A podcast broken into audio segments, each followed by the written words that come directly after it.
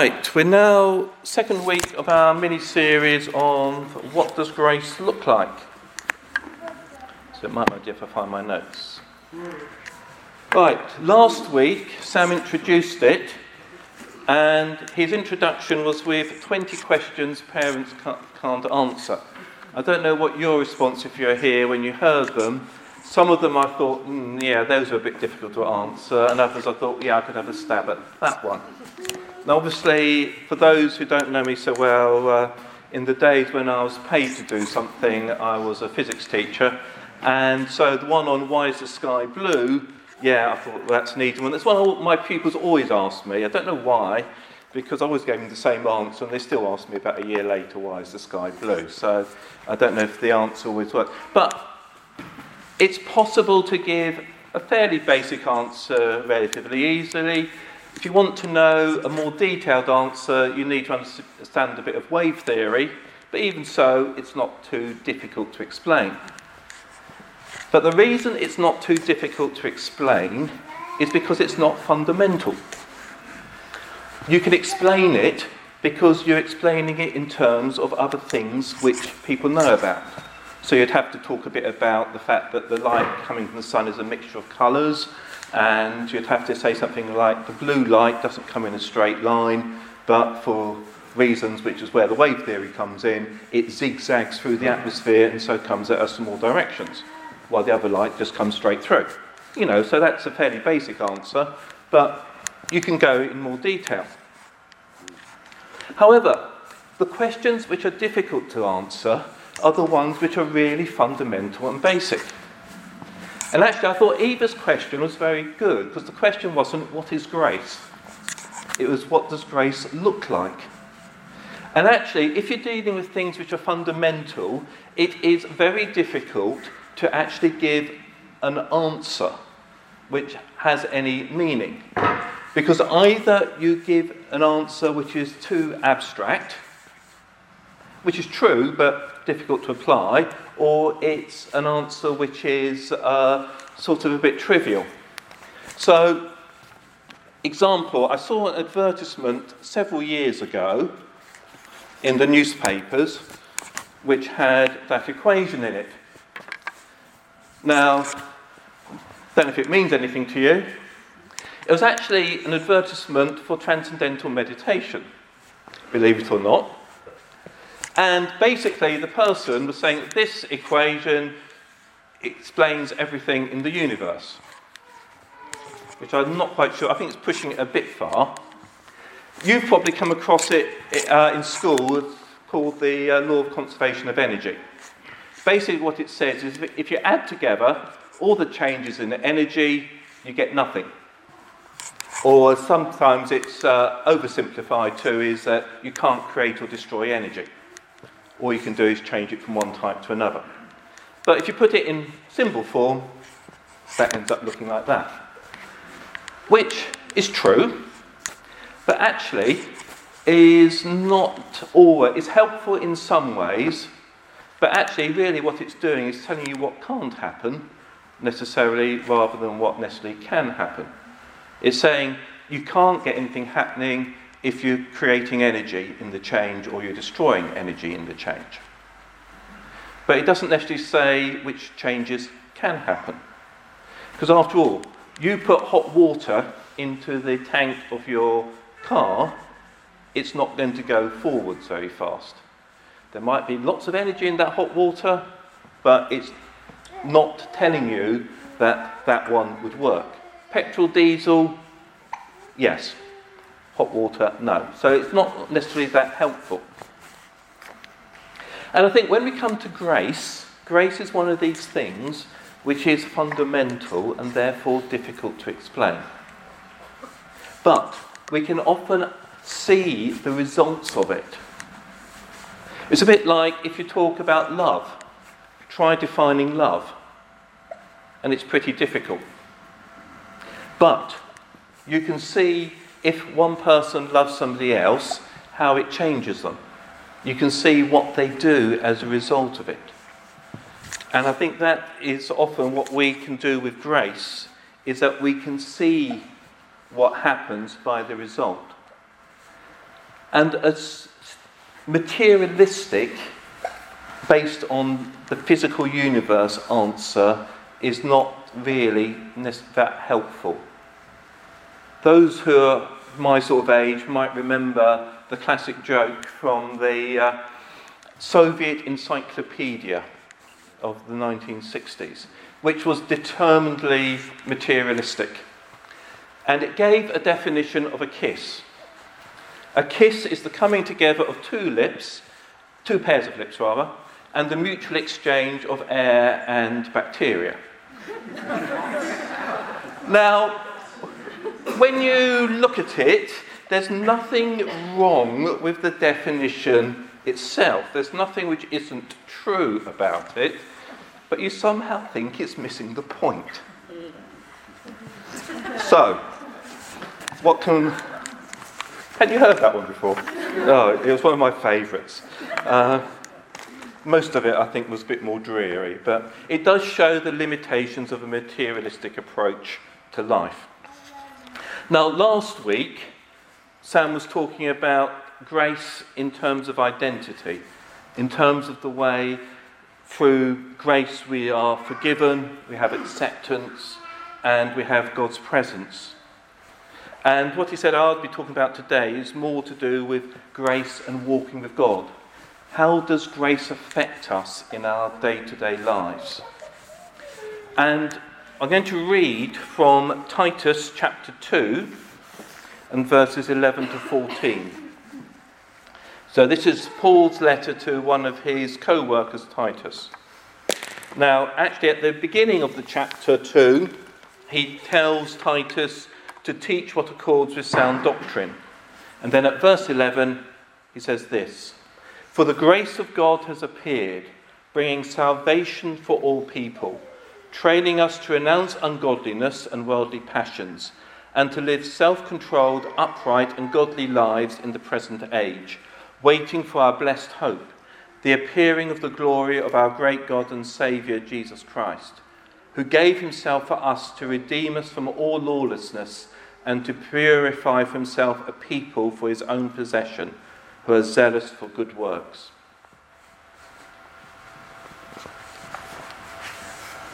Now, when we look at what Paul is saying here about how grace affects us, in our day to day lives, I think the first thing we can pick out from it is it's bookended in time. We look backwards to the cross and the resurrection. Grace has come in Jesus. He has died, taking the penalty for our sin. He's risen, given us new life. So we look back to that. But we also look forward to his coming again in glory. So we are in this in between time living our lives, but Jesus is going to come in glory to complete what he's already started in us. But we are living in this period now. How we do it, Paul talks about in earlier in chapter 2 and you'll need to go and read that for yourselves in, from verses 2 to 10, where he talks about different groups of people, how you apply the grace God has given us in day to day life.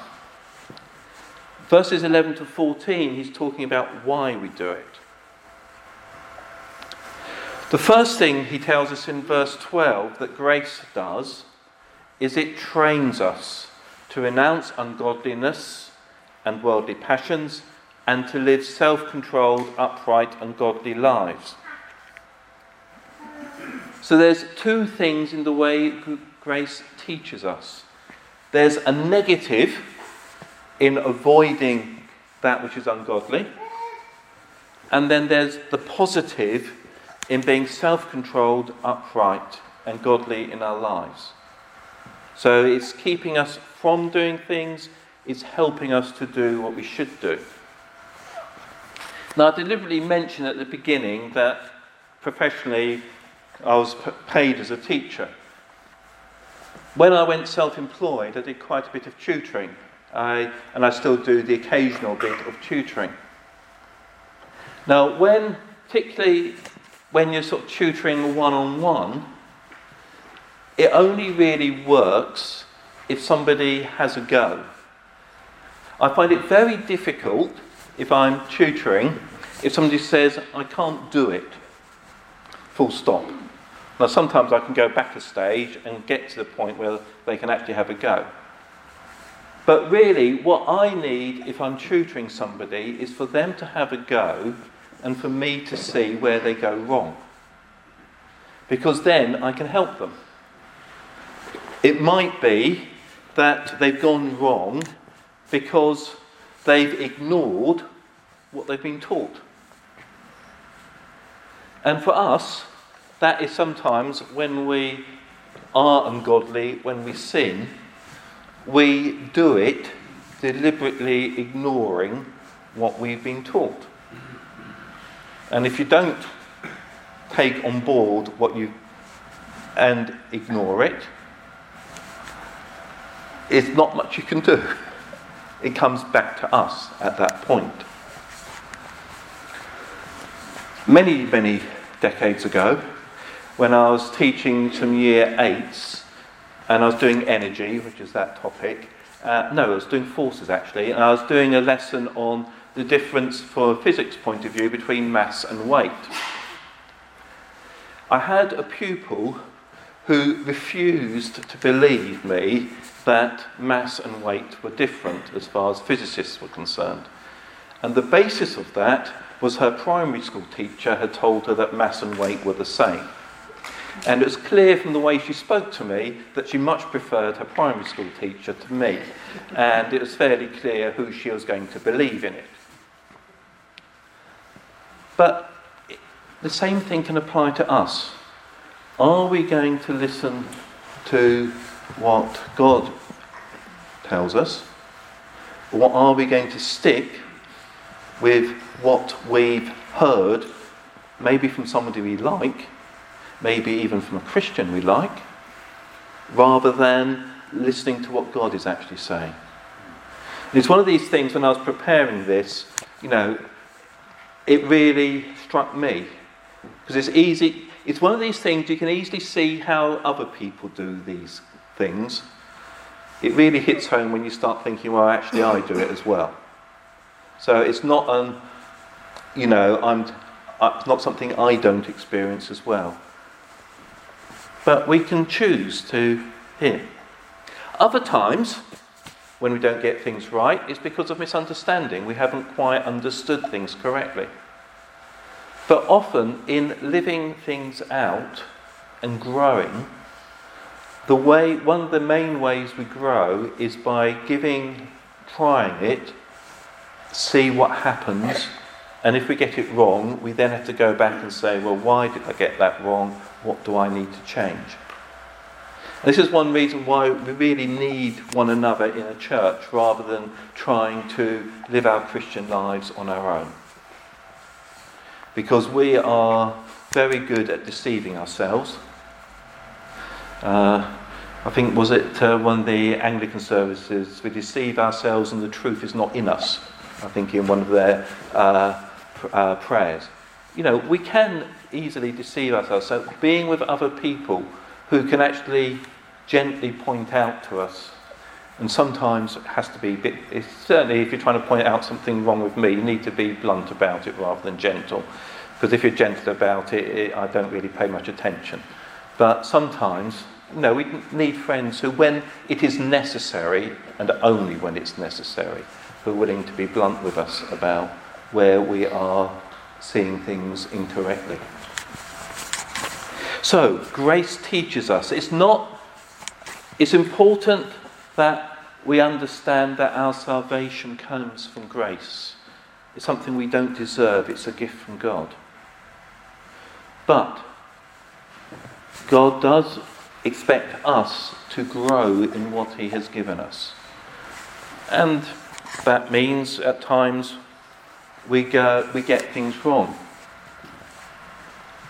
I won't uh, spend much time on it, but in Romans chapter 6, you have Paul develops a whole part, large part of that to people who think that because our sins are forgiven because of Jesus' death and resurrection, therefore, and nothing we can do about it, well, because grace comes in and we're forgiven, well, maybe I ought to keep sinning more so I get more forgiveness.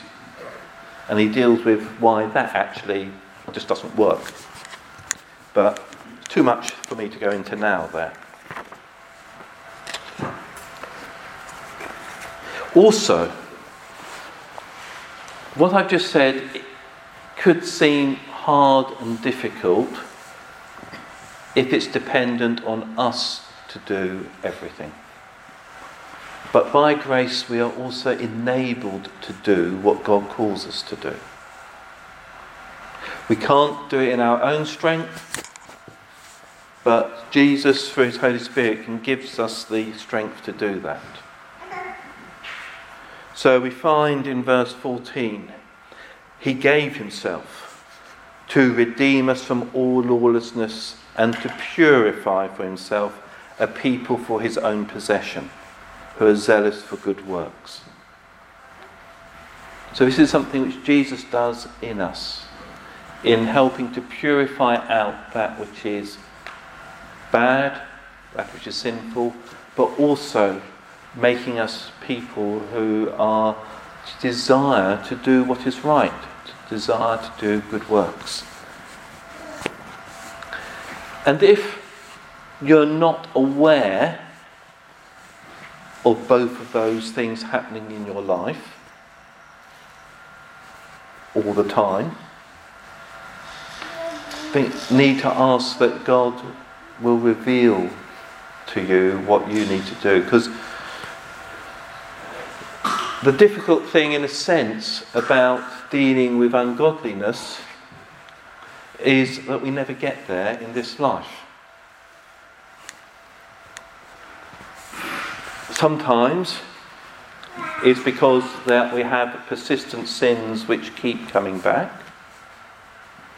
And there we do need to ask is there something I'm deliberately ignoring because I don't really want to hear what God's saying? Sometimes it's because when we deal with one thing God's shown us, we then become aware of the next something else. You know, God tends to deal with the sort of bigger things first he doesn't lump everything on us in one go. But then you start finding things which didn't worry you in the past start worrying you that actually that's not right. That's part of the Christian life. It's not that there's something wrong with you. It's some, it means that God is working through His grace in your life. And so we always have something we need to be working on. I don't think there's any Christian who hasn't. I think we can have the idea that Jesus went through his life on earth sort of wafting around, not affected by sin and temptation. The more you put sin to death in your life, the more you are aware of sin and temptation. So, actually, if you think, you know, I find it hard dealing with temptation, no, Jesus must have had it easy. No. It would have been harder for him. Because we always have a get out bit with temptation, we can give in to it. He didn't. And if you think of when with temptation that sometimes sometimes with temptation you resist it and it goes. Other times with temptation you resist it and it seems to stay there and keep coming back and you have to resist it and so on. But Jesus was aware of sin and temptation in ways, at depths which we haven't even got close to. And yet he didn't. So he can understand, therefore, when we are tempted by sin, he understands what it's about. And he empowers us, but we look forward, as I said, to that final day when he's going to return and he's going to complete in us what he's already doing. Because as Paul said in Romans chapter 6 and verse 11, consider yourself dead to sin and alive to God. Sometimes that's difficult because we can be aware of where we do sin. But we're to consider ourselves dead to sin. That is our old life, that's behind us. Rears its head every so often, needs to be bashed back down. But we consider ourselves dead to sin because that's what Jesus has done for us, and we're alive to God because that is our what we are already starting to experience in our new birth and which will come to completion when Jesus returns. Which leads, I think, quite nicely into breaking bread. Because, as I said, it does that. When we break bread, we look back. It reminds us that before his crucifixion, Jesus broke bread. It symbolizes his body broken for us, his blood shed for us. But it also looks forward because we're told to do this until he returns. So it's time limited. Jesus is returning and he will then take us into the new heaven and the new earth where all the sin and corruption which we have to live with day by day has gone. So as we do the, as we take the bread and drink the wine, it encourages us to live holy lives now because it's reminding us this is what Jesus died for us.